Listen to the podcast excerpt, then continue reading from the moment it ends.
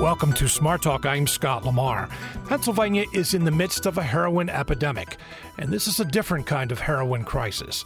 It's well documented that many people addicted to heroin today started with painkillers or other prescription drugs and moved on to heroin because it is cheaper and not hard to find.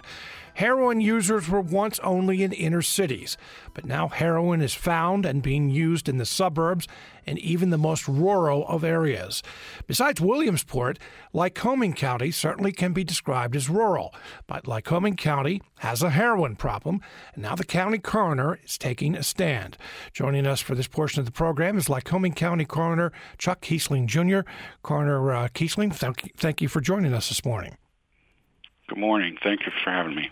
So, what you've decided to do that has uh, gotten a lot of attention, and as far as I know, the first in Pennsylvania, is to classify some heroin overdose deaths as homicides, as murders. Why? Well, I'm not sure that I'm the first one to do this. I mean, I think the traditionally the coroners kind of operate behind the scenes and do a lot of the investigative work unless we uh, the cases go to uh, trial or prosecution that um, it's not really well known what gets put on a death certificate other than by the families that see those death certificates. And um, and I have been involved in EMS and as a registered nurse in the coroner since uh, back in 1979, and I've seen the this devastation continue, but nothing like I have in the last five years with the number of deaths that we're seeing through my office. And so as the numbers keep in, you know have continued to increase, we started looking at the um, the investigations and and talking with law enforcement and talking with other you know uh, coroners, my solicitor, the state coroner solicitor, and by coroner statute, the uh, homicide is definite. The definition is the death of an individual at the hands of another. That's it.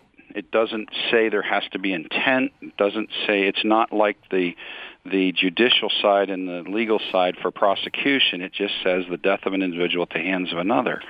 And so as I interpret that and talk to folks, I said, you know what? These deaths are at the hands of another they're at the, the hands of the drug dealer who supplied those drugs. Now, and and it can be heroin, it can be cocaine, it can be any illicit drugs, it can be prescription drugs if a physician is overly prescribing. Um, but it's still the death of an individual at the hands of another. Doesn't say anything about whether um, these cases will be prosecuted. Anyone will be held, you know, charged criminally with that. But I believe, um, and I believe there's a lot of other coroners out there that believe the same way, that it is the death of an individual at the hands of another. And I think we're going to, you know, this has just kind of came up, and and now it's out there, um, and there's awareness, of, and and I hope that's a good thing. I hope it um, you know raises the awareness and we it, it, we're not going to fix this problem just from the cor- the coroner and the legal side of things. We need to fix it from the educational components in the schools to keep the kids from becoming you know even testing the waters with this stuff because it's so addictive. We need to have treatment facilities that are available. Whenever that person substance i guess the newts instead of addicts it's they're called uh substance abuse disorder you know patients they need to be able to get treatment 24/7 365 wherever whenever they decide they want to get themselves off of the substances. Uh, and there's a whole lot of things that have to happen to make those things happen. And hopefully I mean there's a lot of work going on um, in this area with the Bald Eagle Project and across the state. There's a lot of discussions. Well, well um, let's let's talk about some of those things a little bit later in the program. But mm-hmm. as far as classifying these overdose deaths as homicides, mm-hmm. uh, and, and I you raised several questions for me in mm-hmm. uh, just your first answer. But will it make a difference? I don't know. I guess, but we're not. We don't seem to be making a difference in a lot of what we're doing so far. So um, that, I guess that's. Um, I think it's raising awareness. It's it doesn't change what we've been doing. We we do the same, but we've been doing the same thing over and over and over again with these drug deaths. We treat them as criminal uh, crime scenes. We go in and we do everything. The law enforcement collects the physical evidence. We, you know, collect the deceased, bring them in, examine them, do toxicology, in some cases full autopsies, um, and then we sit down and review these cases. And traditionally, we've been kind of staying towards accidental. Um, but with the, uh, I feel that signing these out as accidental is just downplaying the severity of the issue. So if calling them homicides certainly raises that bar and has certainly raised attention.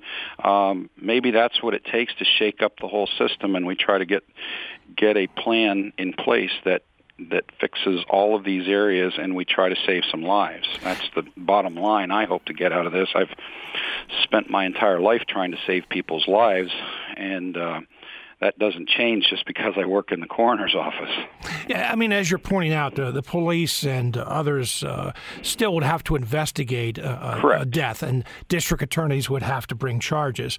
Yep. Uh, from some of the quotes I've seen from around the state, uh, I've heard district attorneys who say, you know, I'm all for this uh, because at the very least it will bring attention to it.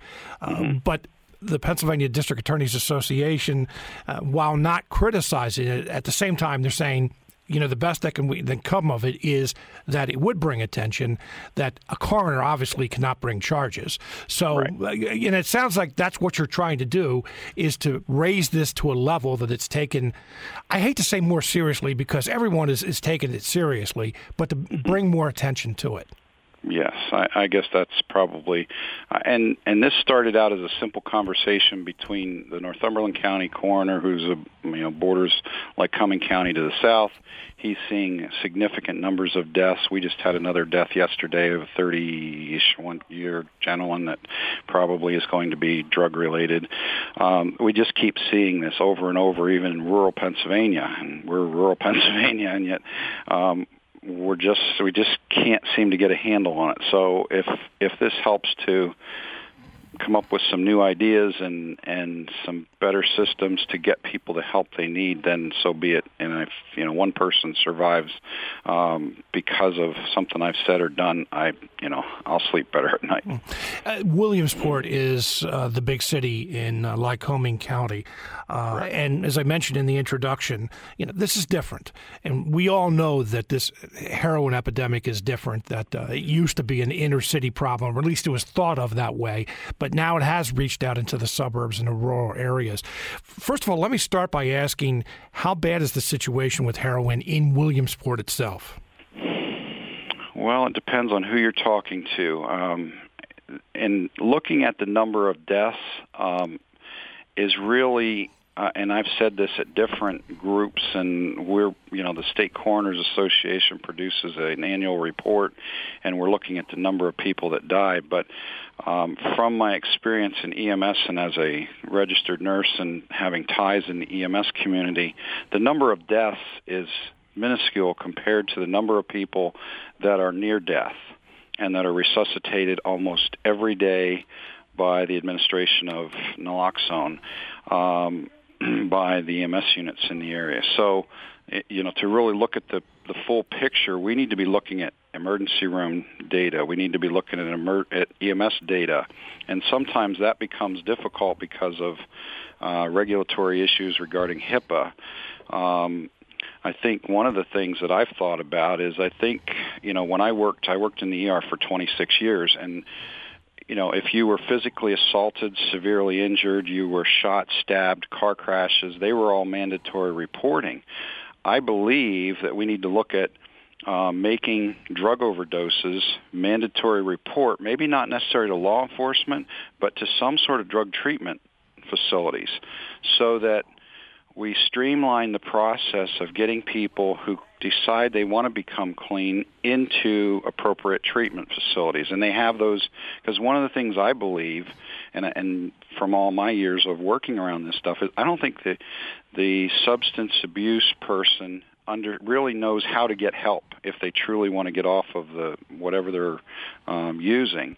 And so I think there needs to be a better system of streamlining that process and getting them um, referrals, not necessarily to be arrested because we can't arrest our way out of this. I know that.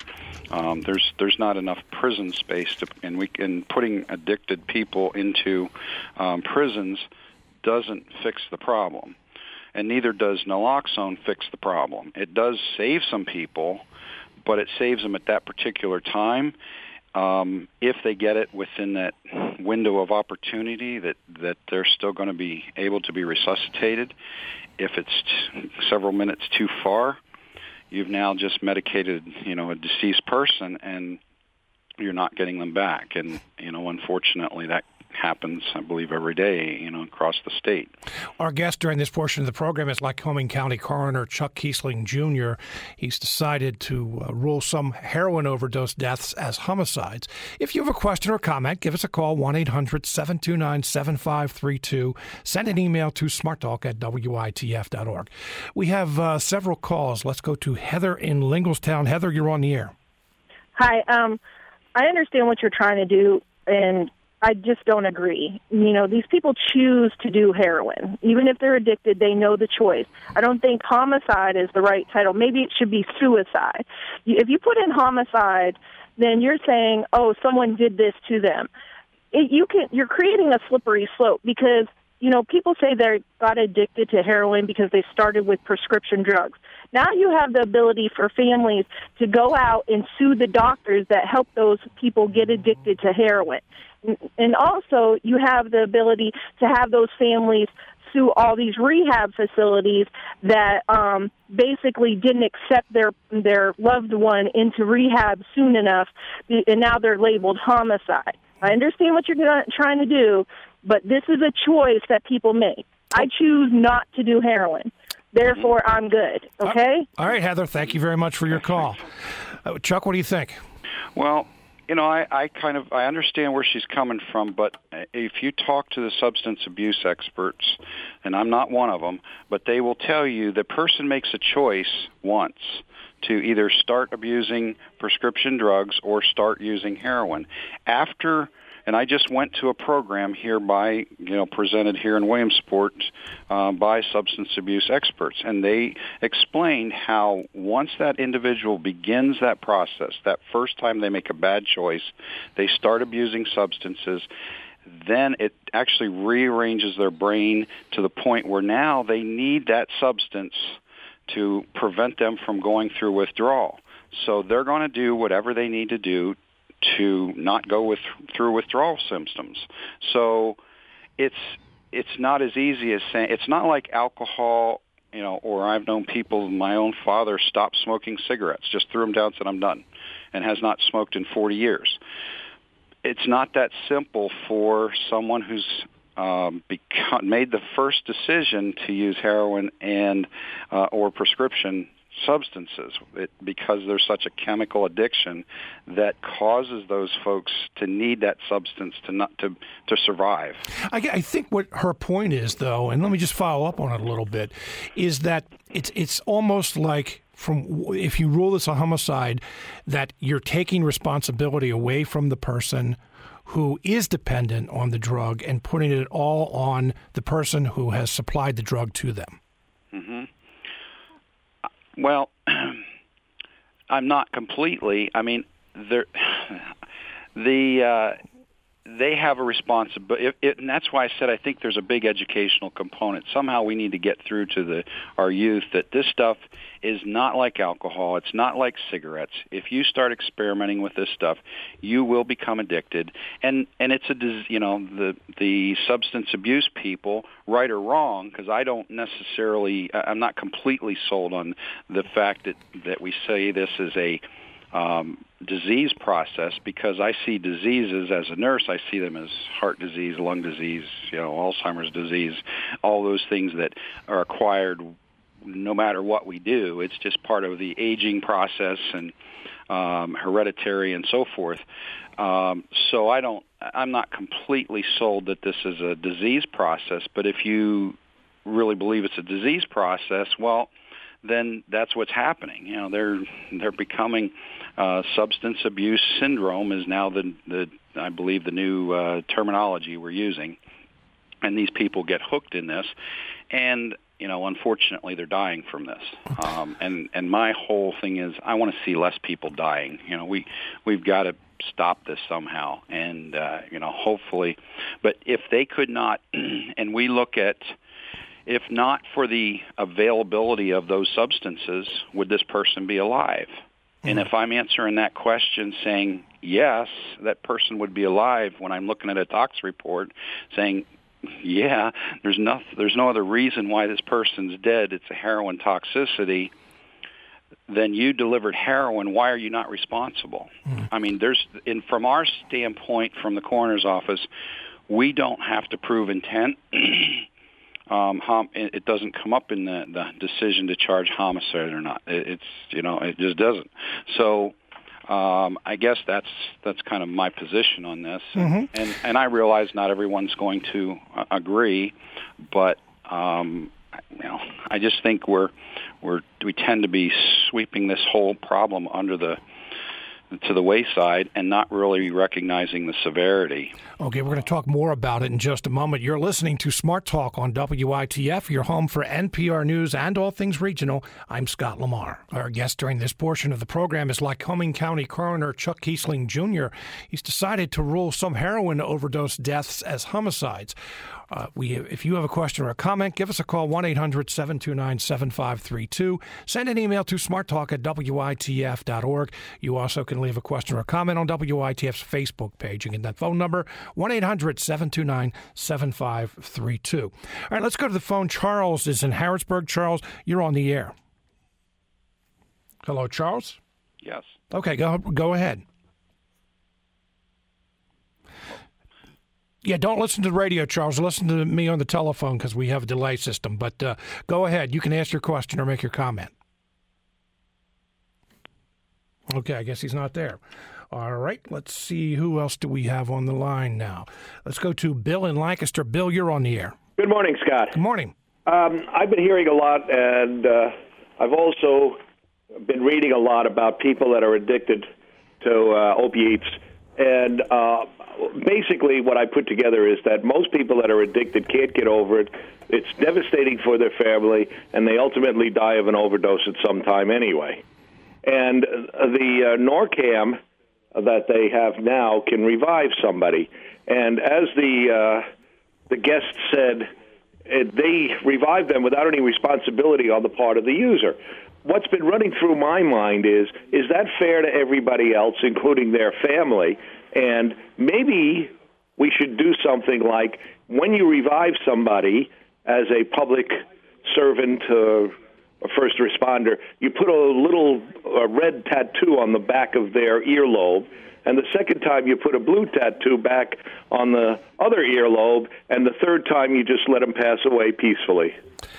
All right, Bill. I'm just wondering what they, you know, what the caller or the uh, the guest thinks about that, and has anybody else thought of anything like that? All right, thank you very much for your call, uh, Chuck. What do you think?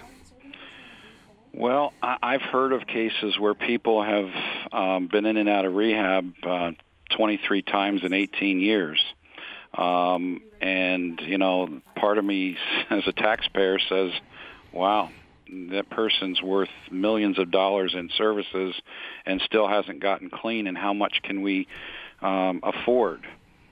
So uh, you know that's a that's a balancing act. I mean, how much money do we put into to trying to rehab people that I'm not sure that they they just haven't hit the point where they really take this seriously or they're willing to go through the the horrific withdrawal symptoms that they have to go through. We haven't come up with a drug that takes you from being addicted to these substances to clean without going through a and and they're never ever from what I understand ever going to be completely um non-addicted. They can get away from it um but it's at any point in their life they can go back to using. And I'm not an expert on that. what, so, what Bill suggested, though, I mean, no one is going to let someone die. Uh, no. But I think that what he was expressing is the frustration that mm-hmm. how difficult it is. You know, once someone has been revived through uh, Narcan, that uh, you know, as you said, there is no drug that uh, gets someone non-addicted. That that person, after they've been revived, uh, there are many who do go back to using drugs again what would be ideal is that they would get treatment right away after they, they have been revived. Let's take right. some uh, phone calls. Another phone call from Ed in Lancaster. Ed, you're on the air. Hey, good morning, sir. Hey, listen, I don't want to sound smart, but kindly, I really don't think you have a grasp of what's going on in the experience of heroin. Uh, ha- having a daughter, okay, survive an overdose, let me tell you this. Number one, it's not a disease model. Okay, number two, there's no lowest point. Okay, these people are compelled to take these drugs. For you to say, okay, that the 20, 21 year old, 25 year old heroin addict out there, if he supplies, okay, his peer with heroin, which is how they finance their heroin, they give it to each other and sell it amongst themselves. Okay, that's how this thing is multiplying out there. For you to send them to jail for murder, okay, shows a complete lack, okay, of understanding of, of basic legal common sense, okay, or the model of, of addiction or the knowledge of addiction. Number two, okay? All right, all this talk, okay, about putting people away, young people away, young addicts away for murder, and not a single mention, okay, about the volume of drugs that are coming into this country from outside it. You're not even going to talk about that issue at all. Number three, okay, you don't even talk about, okay, uh, you talk about treatment programs, and you never say what other coroners say, and that is is that the talk programs don't work. This is a physiological thing. They need methadone. They need to be maintenance. That's the only answer. All right. In short, sir, I don't think you're qualified. Thank you very much for your call. Well, Chuck, there's someone who obviously disagrees with you. Well, uh, and and if his daughter would have died, um, I think his thoughts would be different than what mine are. He hasn't sat in for over 35 years in the positions I've been in and watched grieving families that have lost their loved ones. And uh, I agree. We need to stop this stuff from coming into the country. That wasn't a question I was asked before, but I'm telling you right now, that is an issue. I've talked to the DEA folks. They are underfunded, don't have enough resources. You know, we do need to stop it from coming into the country. We don't to grow this stuff in our backyards. Opiates not growing, you know, here in Lycoming County anywhere. As I've seen marijuana plants and those things, you know, growing, but but we don't have opiate pots, you know, growing here that we're producing heroin locally.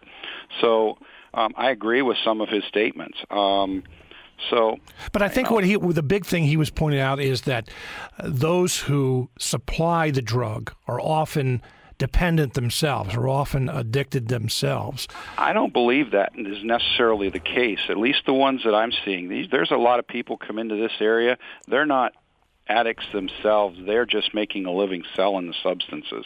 And those are the people that need to go to state prison. And we need to set examples for long periods of time. We can't slap them on the wrist and say, don't, bad drug dealer, don't be, you know, um, selling drugs. You're going to kill somebody. Um, you know, if I kill someone in my duties as a nurse, if a physician kills someone, we can be charged. You know, if you choose to sell drugs, an illegal substance, and you kill someone, why is it not a homicide? You know, we we sign out motor vehicle crashes, and this is traditional across the, the the Commonwealth and across the country. If someone's under the influence of alcohol driving a vehicle and they hit and kill someone, it's charged, you know, they're charged with vehicular homicide. What is the difference? Mm-hmm. All right, let's take another call. Let's see. Lonnie yeah. is in York. Lonnie, you're on the air. Hi, thank you. Chuck, I support you 110%. Uh, having lost a 30 year old member of our family recently to, to heroin, uh, big thing that I haven't heard anything any talk about is that the uh, the people that are, are dealing the heroin it isn't bad enough that the heroin is addictive. They're putting ketamines and they're putting uh, a drug that is used for cancer patients as a last resort for pain into the heroin, and that's a malicious act in itself. And by doing that, it makes the heroin even more addictive. These people need to be taken off the streets. And you're absolutely right anyone that is dealing drugs, they are uh, they the uh, the suppliers make sure that their dealers do not use drugs. Okay, they don't want them using it. They don't want them using their drug before they sell it. And uh, uh, it, the other caller, uh, God bless, and his his daughter is still alive. But I do believe that if his daughter would have died, he would have a different outlook. Hey, thank, thank you, very you very much, much for your, thank you very much thank for you. your call, Chuck. What do you think? Well, I agree. That's that's the difference between the two callers. One's daughter is still alive, struggling, and one has a family member that's died. And I see all of the family members that die. So my I'm I guess I'm somewhat tainted, but I think as I said 35 plus years of experience and and seeing the devastation over the last 5 years that's hit, you know, Lycoming County, um I'm going to have a strong opinion the way I do. So, mm-hmm. hey, one final thing you had mentioned earlier. I mean, we're heroin has gotten the most attention, but mm-hmm. uh, you have said that uh, you would rule homicides in uh, any kind of drug overdose deaths. But you mentioned very early on the program about doctors who supply uh, a drug that uh, someone dies from an overdose. That sounds like that. That sounds like a bit of a slippery slope there too. Well, I mean it.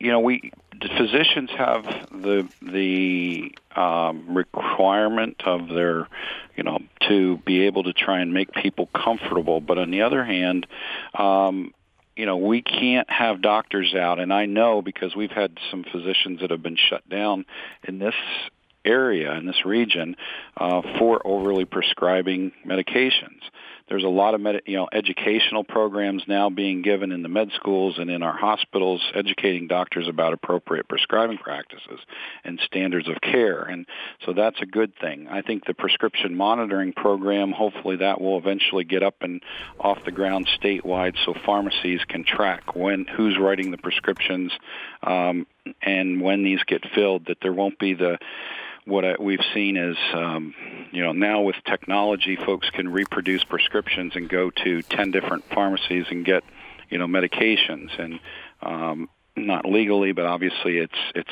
easily done with the uh, computerized technology today. We need to get away from all of that, um, do the prescribing on a tight system that's monitored, um, and so that um, if a physician truly is um, providing narcotics unnecessarily, uh, and this person dies, they very well could be held responsible, just like the street addict. Um, I don't think anyone can be exonerated um, if we truly find in the medical records that the physician is prescribing more medications than the individual should be uh, receiving. Hey, Chuck, uh, I know that we only talked about uh, being on for a half hour. Are you available to stick around for a few more minutes? Because my phones are, are blowing up here. Okay. Yeah, I can do that. Can you do that? Okay. I want to take another phone call from Dominique in Mount Wolf. Dominique, you're on the air. Um, hi. I'm so glad you took my call. I listen to your show all the time. I Thank am you. a nurse. I work in drug and alcohol rehab, and I think the comment is ridiculous about locking up drug dealers for murder. Everybody knows anybody who wants to get high and do drugs are going to get high and do drugs. You lock up this person, the next person is going to come more drugs. So where did he get that idea from? So, Chuck, I guess the question is, uh, does this actually help? Well, I don't have the ability to lock people up. Um, the only thing I'm I have an and the coroner's duty is to determine cause and manner of death. That is where our you know our statute uh, requires us to do that. As far as locking up drug dealers, that's entirely up to law enforcement folks in the district attorney's office. But she's making her living off of treating addicted people. So, um, you know, I want to see people not be addicted. I want them to not run the risk of either end up in treatment or end up dead, um, and more likely they'll end up dead. Um, so again, she's you know can have that opinion, but none and i don't have like i said i don't have the control over whether these people cr- get criminally charged. Um, that's up to the law enforcement and district attorney's office to decide that. So and the judges the judges sentence these folks. But we can't have people in and out of prisons for you know s- short periods of time. They develop contacts while they're in prison. They develop networks to better uh, move drugs in and out of communities and are destroying people's lives. And I'm not going to sit back and allow that to continue to happen. And I hope that other people will get on board with this thought process and say, I'd like to see us not need addiction treatment centers ever to shut them all down because we shut down the borders. Um, you know, we don't get the heroin into the country. We get people cleaned up off the drugs, and we move forward and we're not picking up bodies and I'm not dealing with grieving family members on a daily basis because of this nonsense. All right, let's take another call from, and we're going to go to another state actually. James in Martinsburg, West Virginia. Uh, James, you're on the air. Hi, how are you? Doing well. Oh, good, good. Yeah, yeah. I was just, uh, I, you know, I commend the gentleman. I, I work with the group in Martinsburg, West Virginia, the Berkeley County Heroin Epidemic Overdose Awareness Campaign, and um, and I'm a veteran, a Vietnam veteran. I I used drugs in Vietnam, and I stayed on heroin for over 35 years, and I've been clean and sober for over 23. And I do agree that if if a person is uh, charged, if we put that on social media, that the person who is uh, distributing the heroin can be charged with murder, I think that we would deter. At least we would add some presence or something for these grieving parents to say. I work with a group called Nar-Anon where we talk with people who have lost loved ones. I'm talking grandparents, uncles, aunts, and they come and sit and cry. These people don't have a clue as to what they can do. They feel helpless and powerless and so I think that if people get charged for murder, for distributing this stuff, I mean, and, and I did heroin intravenously for over 30 years, and I'm clean and sober, so we do recover. So, so, and I agree with uh, what he just said about the lady that makes her living uh, in the in the uh, rehab centers. I mean, that's a living that she makes. I know she has to make a living, but I agree I would hope that we can get rid of the necessary, the need for rehab. Hey, James, uh, first of all, congratulations on your sobriety, and uh, uh, thanks for calling in and offering your opinion. Chuck, Chuck, you want to respond to yeah. that? Well, you know, yeah, I also thank James for you know being persistent and getting off the stuff and now being a voice of you know to help others because that's that's what I do. You know I people I have people crying in front of me all the time and you know and have lost loved ones and and what do you say to fix that?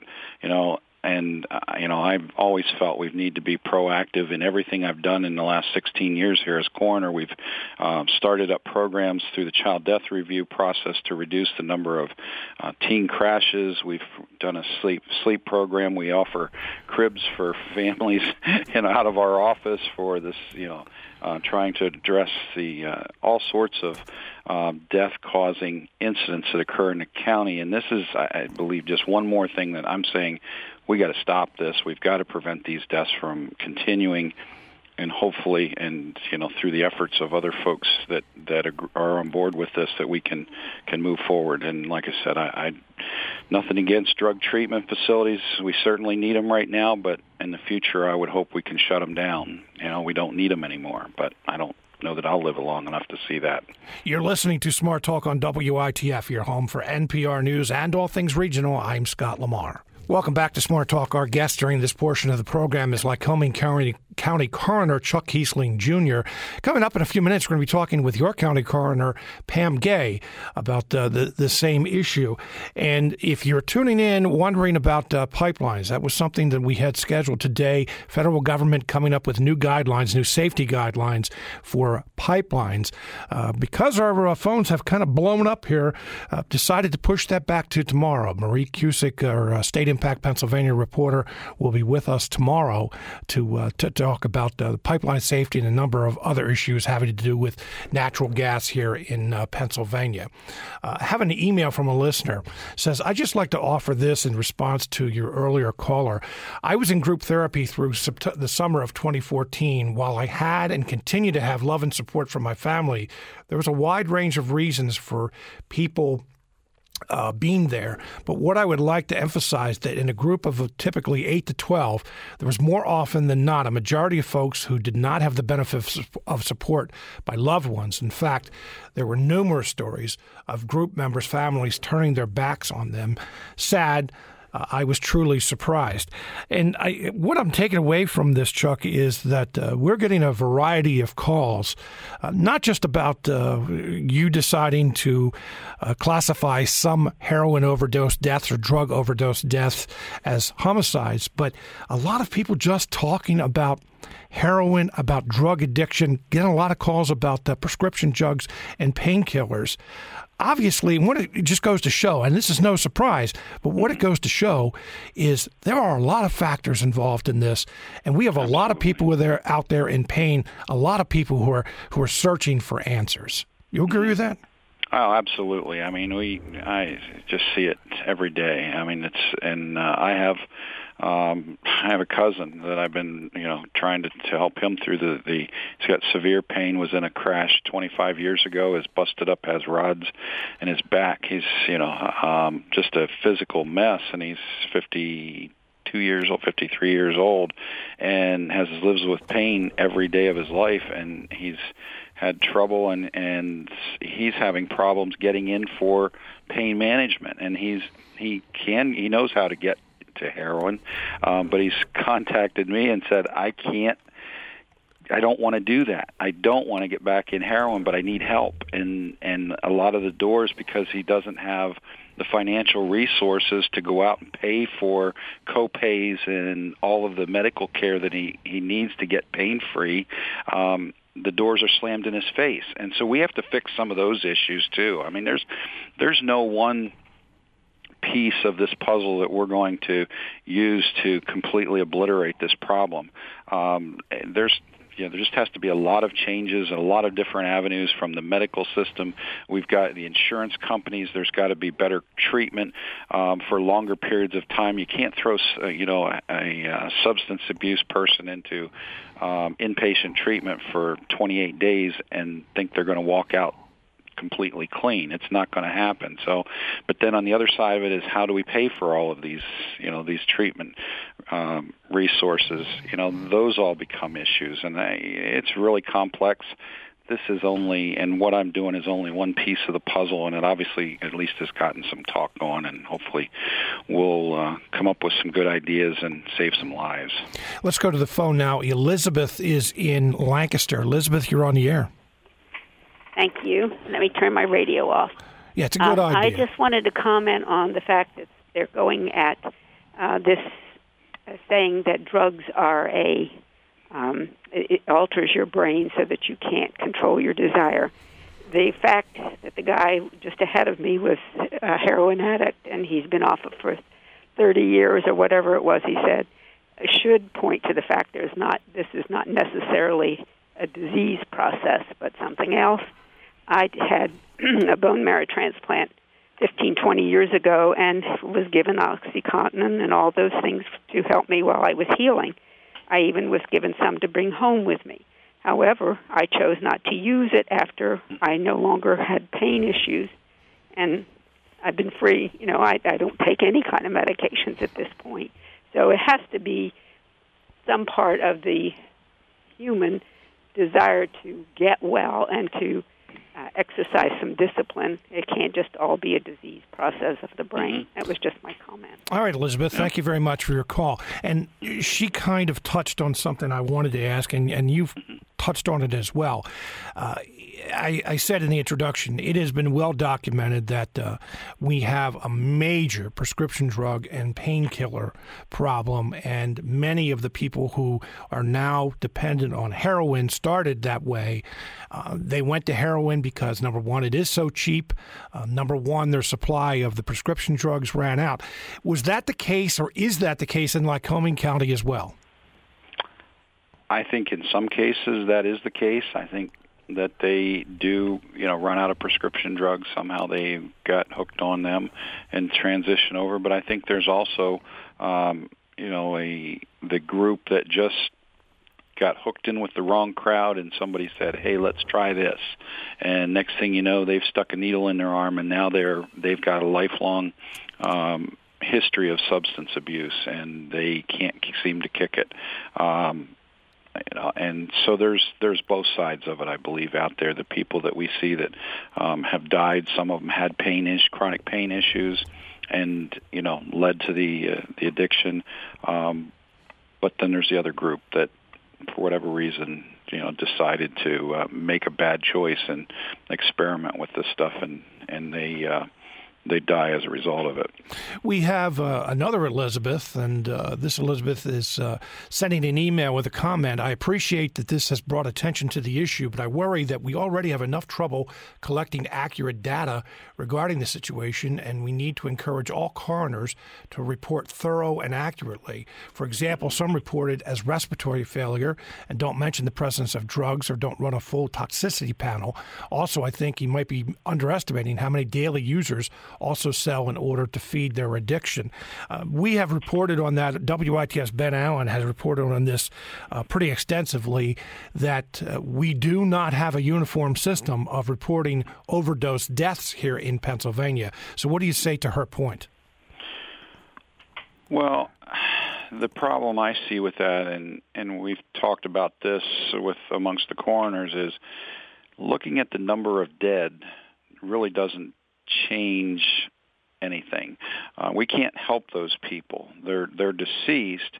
As I said earlier, I think we need to be looking at the data from the emergency rooms for from the EMS, the emergency uh, medical services people that are treating, administering Narcan, and we need to be looking at that data because those are the people we can help. Those are the ones we can get plugged into drug treatment and hopefully save their lives. The folks that pass through our uh, office um, are just the tip of the iceberg. Uh, for every person that dies in Lycoming County, I would venture to say there's probably 15 to 20 more um, that survive. Um, I, you know, but I don't have any. There's no real good data that I'm aware of because again, the HIPAA issues. I think we need to look at making those mandatory reporting to drug treatment um, resources so that there's a you know is accurate data and accurate data that will help maybe help some of those people get the help they need and save their life.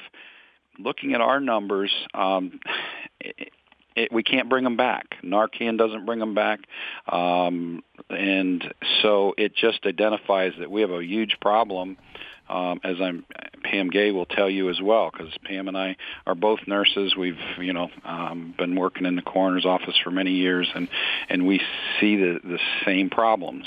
She's got a larger scale because larger population uh, in York County, but um, so yeah, I I just want to try to save some lives as we all do. I think I don't. Uh, you know. Well, let's take another call from Lenny in Lancaster. Lenny, you're on the air. Good afternoon. This has been one of the best topics you've done in a long time. I appreciate the dialogue here. Thank you. Um, I think, um, you know, as part of the prevention process, we need to open up child, at-risk children to the realities. And what I mean by that is kids that get in trouble should be mandated by a judge. They can either go to jail or that they can they can either when there's an overdose, they can go to the coroner's office and actually look at the body with their own eyes. They can see the ashen skin color, not funeral home, not with makeup on it, but the actual ashen skin color, the track mark in their arm, the mouth and eyes open.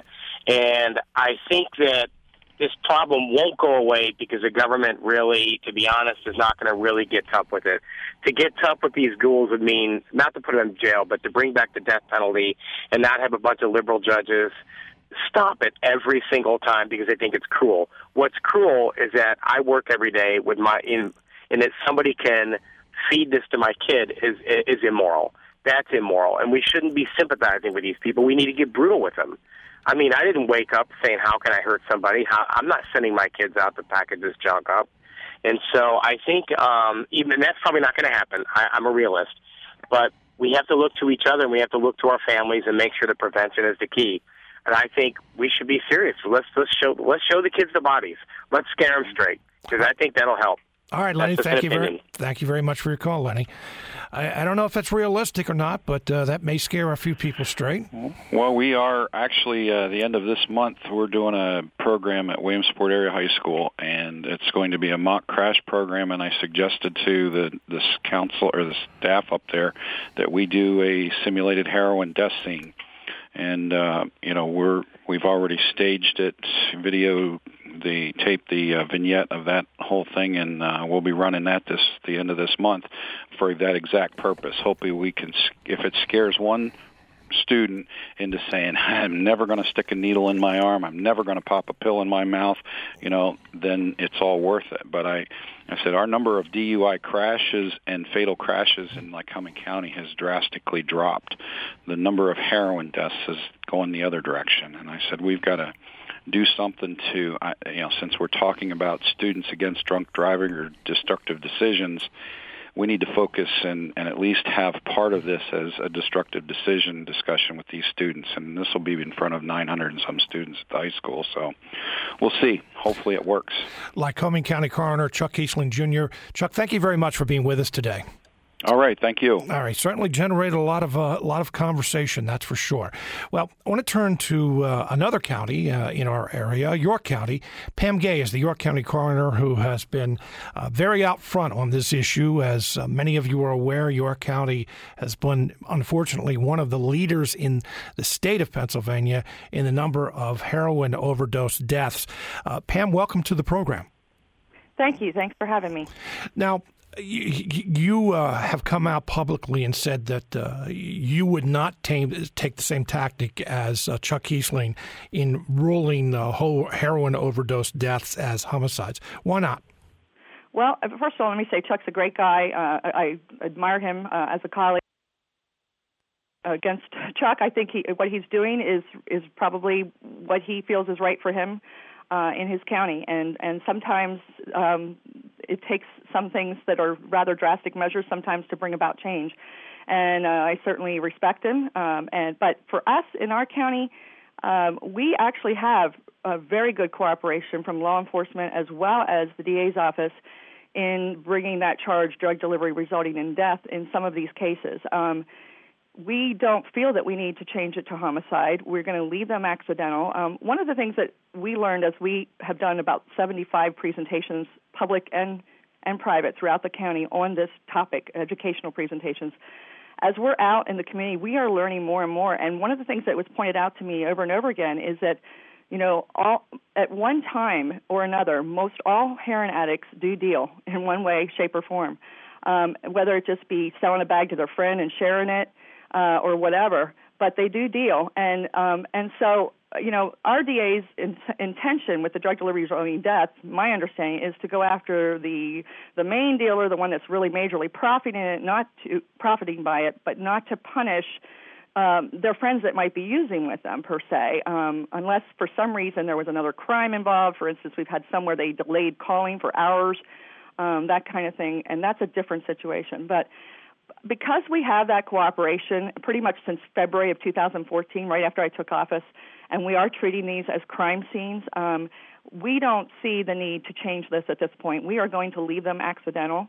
Uh, again, I respect Chuck for what he's doing, uh, but I'm fortunate to have that cooperation from law enforcement and the DA's office to from law enforcement to be treating them as crime scenes first of all, and the DA's office to you know pursue charges when they can. Um, and to tell you the truth, sometimes it's hard if it's a mixed drug toxicity because it's hard harder to prove that it was the heroin. Um, but the other thing that we do in our county is we do autopsies on all our drug or all our heroin related deaths, um, and that also helps um, with that charge. Um, so um, it shows that nothing else caused the death but um, that particular drug. So um, we're we're very aggressive, I think, in in some ways. Um, but I will not uh, at this point. I don't see the need to be changing it to homicide, uh, and I do think sometimes you, you know you, there's a potential that you could be incarcerating people that really could be helped. Um, and um, if, if there's one thing that we're learning is incarceration is much more costly. Um, and uh, many of our individuals get out of prison and go right back to using. So um, we know that that's not totally the answer either. So, uh, so kind of give us an update, if you would, on York County situation. I mean, we did talk uh, after 2014 when York County had an explosion of overdose deaths. What's the situation today? Well, we still have a, a pretty high number of deaths. Uh, in, in, in 2014, we had 62. Um, that had been up from 17 the year before. That was our biggest increase, a three and a half times increase. Uh, last year we had uh, 65 who died uh, from heroin-related deaths. However, we had Narcan in progress uh, or in process being administered by law enforcement uh, between April and December of last year, and had over 100 saves with Narcan. So we believe our deaths would have been even so much worse had it not been for the Narcan. Uh, and this year so far we have we have four that are confirmed and another uh, 12 that are suspected. So we do seem to be similar on pace as we were in the last two years. Um, this problem took 15 years to get here uh, because of the prescription pain crisis. It's it's linked to that, um, and it's gonna you know the it's gonna take you know a while before it goes away or at least decreases. And uh, we want it to at least decrease uh, to the levels that it once was. If if we can eradicate it entirely, that would be idealistic. I don't think that's going to happen. But um, you know, we definitely believe that over time, and with the prescription data monitoring program coming into place, hopefully, as Chuck referred to, uh, we believe that that will help um, in, in, the long run. So, Pam Gay is the York County coroner. Pam, thank you very much for joining us today. Thank you. Take care. I want to thank uh, both our guests for being with us today. Uh, I have to admit that uh, you know when when the phones explode like the way they did today, that uh, I mean I'm not surprised by it, but uh, it's unusual that uh, everyone jumps on an issue like this, and uh, glad to see that people care and uh, do have questions and comments. If you have any others, send emails to witf.org. You can comment on our on our website as well.